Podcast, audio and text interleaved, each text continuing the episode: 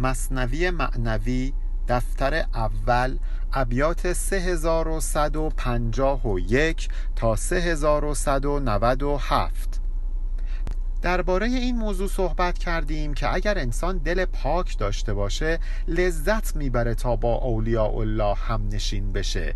چون اونها رو آینه ای می‌دونه که می‌تونه زیبایی خودش رو در وجود اونها مشاهده کنه. ولی کسی که بد دل هست بد نهاد هست از همنشینی با اولیاء الله لذت نمی‌بره چون زشتی خودش رو در آینه وجود اونها می‌بینه. و حالا مولانا برای بیان این مفهوم می‌خواد برامون یک داستان تعریف کنه. آمد از آفاق یار مهربان یوسف صدیق را شد میهمان. در زمان حضرت یوسف یکی از دوستان ایشان به نزدشون اومدند و مهمان حضرت شدند.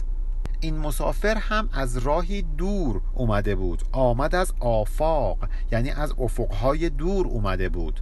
حالا اینکه چرا مولانا اینجا حضرت یوسف رو با نام یوسف صدیق خونده در واقع این صفتی بود که یکی از همزندانیان حضرت یوسف که خوابش رو تعبیر کرد حضرت به ایشان داد و ایشان رو یوسف صدیق خواند. اگه آیه چهل و شش سوره یوسف رو بخونید متوجه این مطلب خواهید شد. کاشنا بودند وقت کودکی بر وساده آشنایی متکی. وساده یعنی متکا یعنی بالش جایی که بهش ما تکیه میدیم. متکی هم در واقع یعنی کسی که داره تکیه میده. یعنی یک آدم متکی بر یک وساده تکیه میده. در این بیت مولانا به ما میگه که این دوست حضرت یوسف و حضرت یوسف که از دوران کودکی با هم دوست بودند تکیه زده بودند بر بالشت و متکای آشنایی. یعنی یک مدت طولانی بود که یک آشنایی لذت بخش با هم داشتند.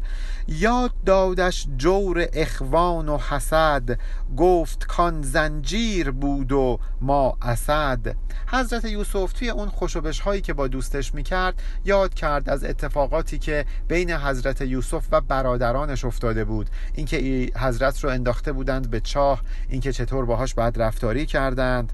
و بعد هم تاکید می‌کنه میگه من شیر بودم.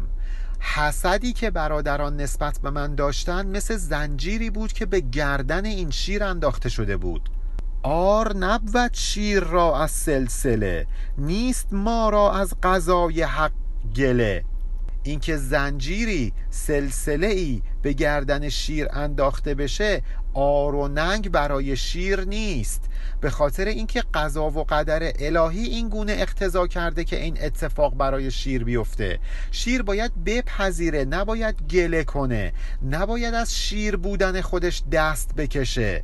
شیر را بر گردن ار زنجیر بود بر همه زنجیر سازان میر بود.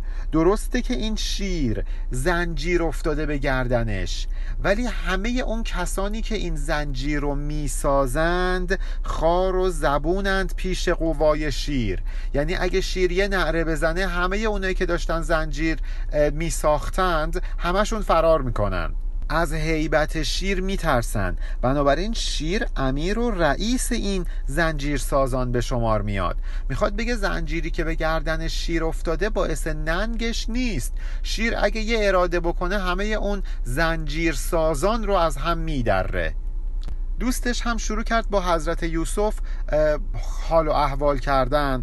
گفت چون بودی ز زندان و ز چاه گفت همچون در محاق و کاست ماه. اون دوست به حضرت یوسف گفت خب تعریف کن چطور گذشت اون ایامی که در چاه افتاده بودی؟ اون ایامی که به زندان افتاده بودی؟ تعریف کن برامو ببینیم حال و روزت چطور بود. و حضرت یوسف بهش گفت من حالم مثل ماه بود که به محاق رفته بود. محاق به روزهایی از ماه قمری گفته میشه که به انتهای ماه نزدیک شده و دیگه ماه رو نمیشه در آسمان دید. ماه کاسته شده تحلیل رفته. ولی این به معنی ناامیدی من نبود. در محاقر ماه نو گردد دوتا نی در آخر بدر گردد بر سما. درسته که در روزهای محاق ماه خیلی نازک شده هلالی شده دوتا شده تا جایی که اصلا ممکنه دیده نشه. ولی مگه اینطوری نیست که بعد چند روز دوباره این بدر کامل ماه در آسمان خودنمایی می‌کنه؟ یعنی در روزهای محاق ماه که از ماه بودن ناامید نمیشه. من که از یوسف بودنم از ایمانم پشیمون نشده بودم. گرچه دردانه به هاون کوفتند نور چشم و دل شد و بیند بلند یکی از روش های درمانی در قدیم این بود که مروارید هایی که خیلی ریز بودند تقریبا بی ارزش بودند اینا رو میکوبیدند به حالت پودر در می آوردند و ازش در تب استفاده می کردن. مثلا برای افزایش قوای چشم مثلا برای درمان نارسایی قلبی حالا اینجا میگه اگه ما مروارید رو توی هاون بکوبیم لهش کنیم. آیا به این معنیه که این مروارید دیگه بیارزش شده؟ اون نفس مروارید بودنش رو دیگه ازش گرفتیم؟ نه اینطوری نیست. اتفاقا این مروارید کوفته شده باعث نور چشم میشه. باعث میشه که دل آدم بیدار بشه. باعث میشه که ما بر بلندای آسمان اسراری که وجود دارن رو ببینیم. پس ارزش مروارید با کوفته شدن کم نمیشه. گندمی را زیر خاک انداختند پس ز خاکش خوشه ها برساختند. اگه ما یه گندم رو بندازیم زیر خاک به ظاهر دفنش کنیم. آیا اون گندم مرده؟ دیگه اون نفس گندم بودن خودش رو از دست داده؟ نه اتفاقا اون گندم رشد می‌کنه و صدها گندم جدید پدید میاره پس گندم ناامید نمیشه از اینکه زیر خاک رفته. بار دیگر کوفتندش زاسیا. قیمتش افزود و نان شد جانفزا. حالا این گندمی که خوشه خوشه شد و در اومد رو ما دوباره می‌گیریم و میکوبیمش. به آرد تبدیلش می‌کنیم. آیا وقتی گندم به آرد تبدیل شد ارزشش از بین میره؟ نه اتفاقا بر قیمتش افزوده میشه. باهاش نان درست می‌کنیم. نانی که جانفزاست. نانی که باعث افزون شدن جان میشه. باعث میشه که آدم جون بگیره. بخش میشه. حالا تازه دوباره همین نون رو هم ما له و لورده می کنیم نان را زیر دندان کوفتند. گشت عقل و جان و فهم هوشمند. وقتی این نان رو ما میایم زیر دندان له می کنیم آیا اون ارزشش از بین میره؟ نه اتفاقا انرژی که به آدم میبخشه تبدیل میشه به عقل و فهم تبدیل میشه به جان. آدم رو از مرگ نجات میده. یعنی این کوفته شدن ها این زندان افتادن ها و به چاه افتادن ها این خار و خفیف شدن های موقتی هیچ کدوم چیزی از ارزش های نفس اون موضوع کم نمی‌کنه.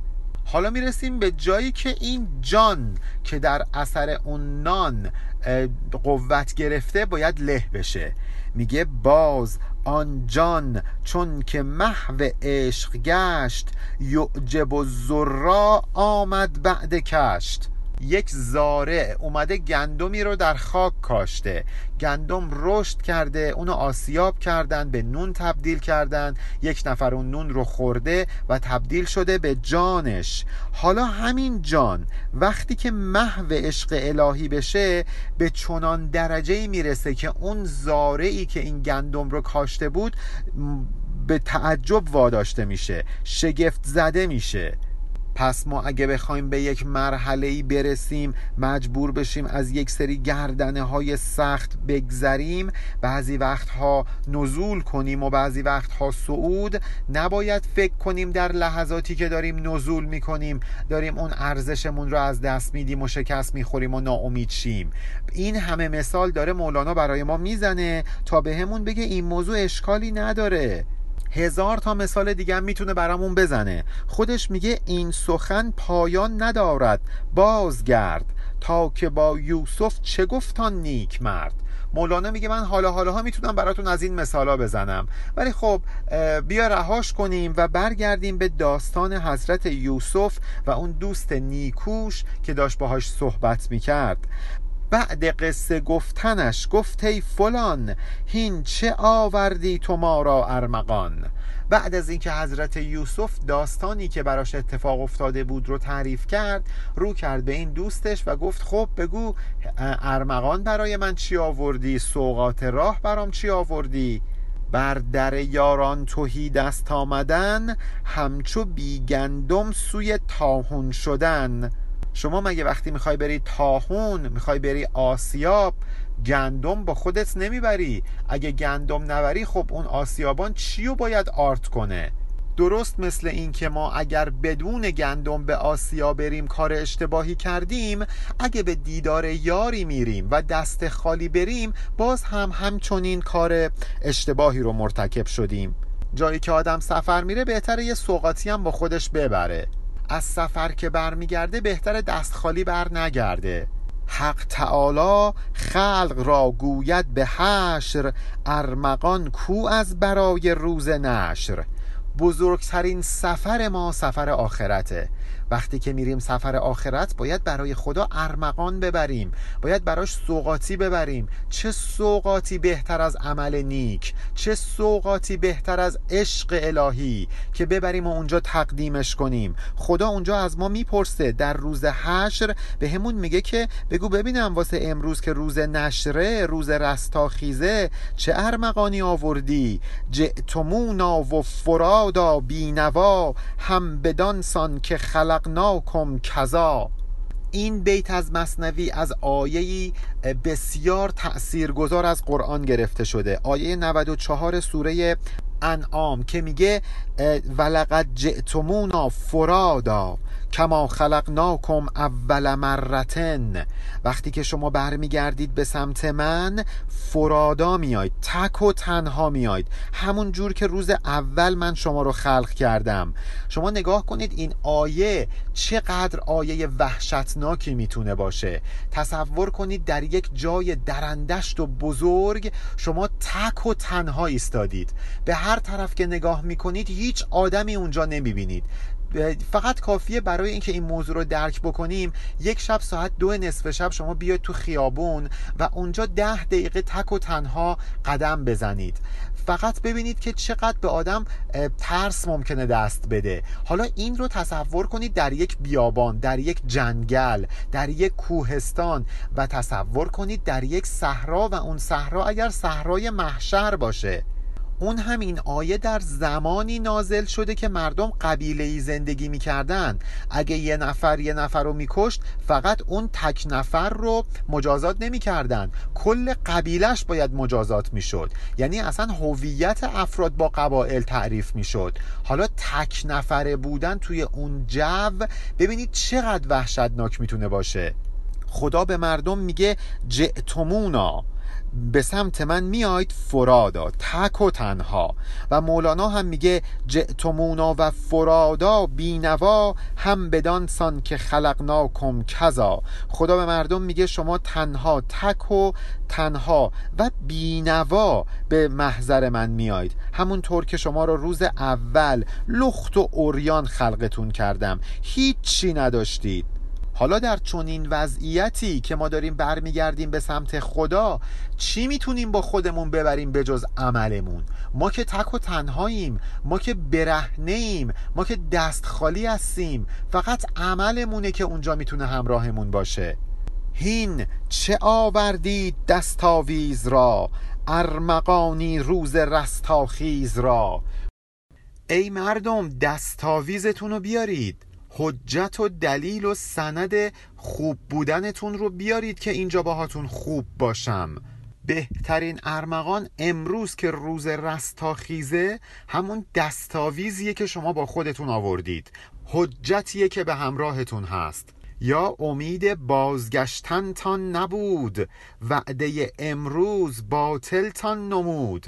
یا اینکه شاید هم اصلا امید نداشتید که یه روز برگردید به من. و هر چقدر بهتون وعده می‌دادم برای روز قیامت تکذیب می‌کردید. می‌گفتید این حرفها حرفهای باطله. منکری مهمانیش را از خری پس ز مطبخ خاک و خاکستر بری. از روی خر بودن از روی نادانی تکذیب می‌کنی روز قیامت رو. خب باشه توی اون روز که می‌تونی کلی نعمت ببری از اون مطبخ از اون آشپزخونه می‌تونی غذاهای لذیذ برداری بهت خاک و خاکستر میدن. چیزی به جز خاک و خاکستر از این آشپزخانه پر نعمت آیدت نمیشه. ور ای منکر چون این دست توهی در در آن دوست چون پامینهی یا اینکه نه ته دلت می‌دونی که چون این روزی هم وجود داره ولی دستت خالیه. هنوز نتونستی یک ارمغان خوب برای خودت در اون روز همراه داشته باشی. به خودت بیا. چطور می‌خوای توی اون روز قدم بذاری در حالی که دستت خالیه؟ تو که می‌دونی چون این روزی وجود داره. چقدر کار مردم رو انداختی؟ چقدر تونستی انفاق بکنی؟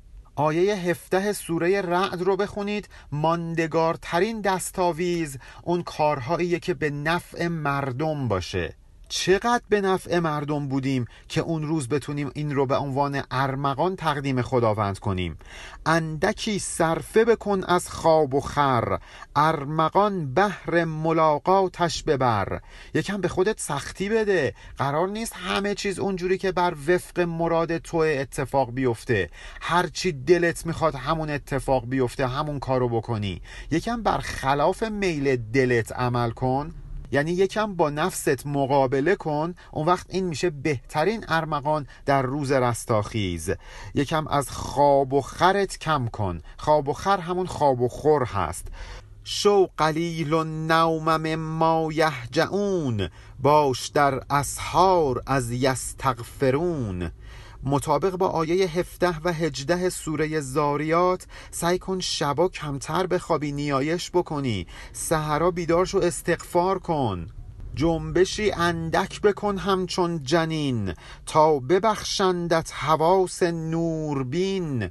جنین در شکم مادر وقتی یکم می جنبه حواسش شکل می‌گیره بدنش شکل می‌گیره. تو هم در این دنیا به خودت یه جنبشی بده تا اینکه یک سری حواس جدید برات به وجود بیاد. حواس نوربین.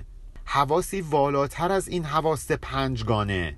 حواسی که به کمکش می‌تونی نور رو ببینی نور حقیقت رو. نه فقط اون اتفاقاتی که واقع شده نه فقط واقعیت رو بلکه حقیقت رو.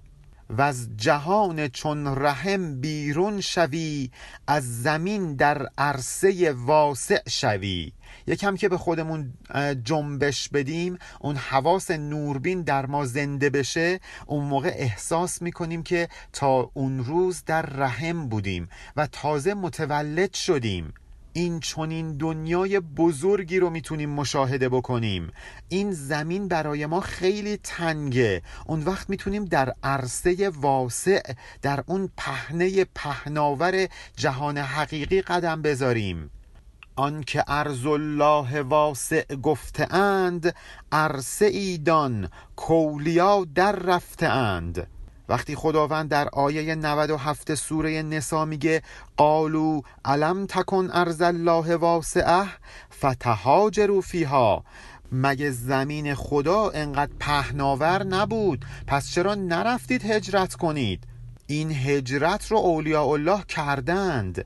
این دنیا که واسع نیست خیلی تنگه. یه دنیای وسیعی هست که اولیاء الله به اونجا قدم گذاشتند و ما هم می‌تونیم بریم اونجا.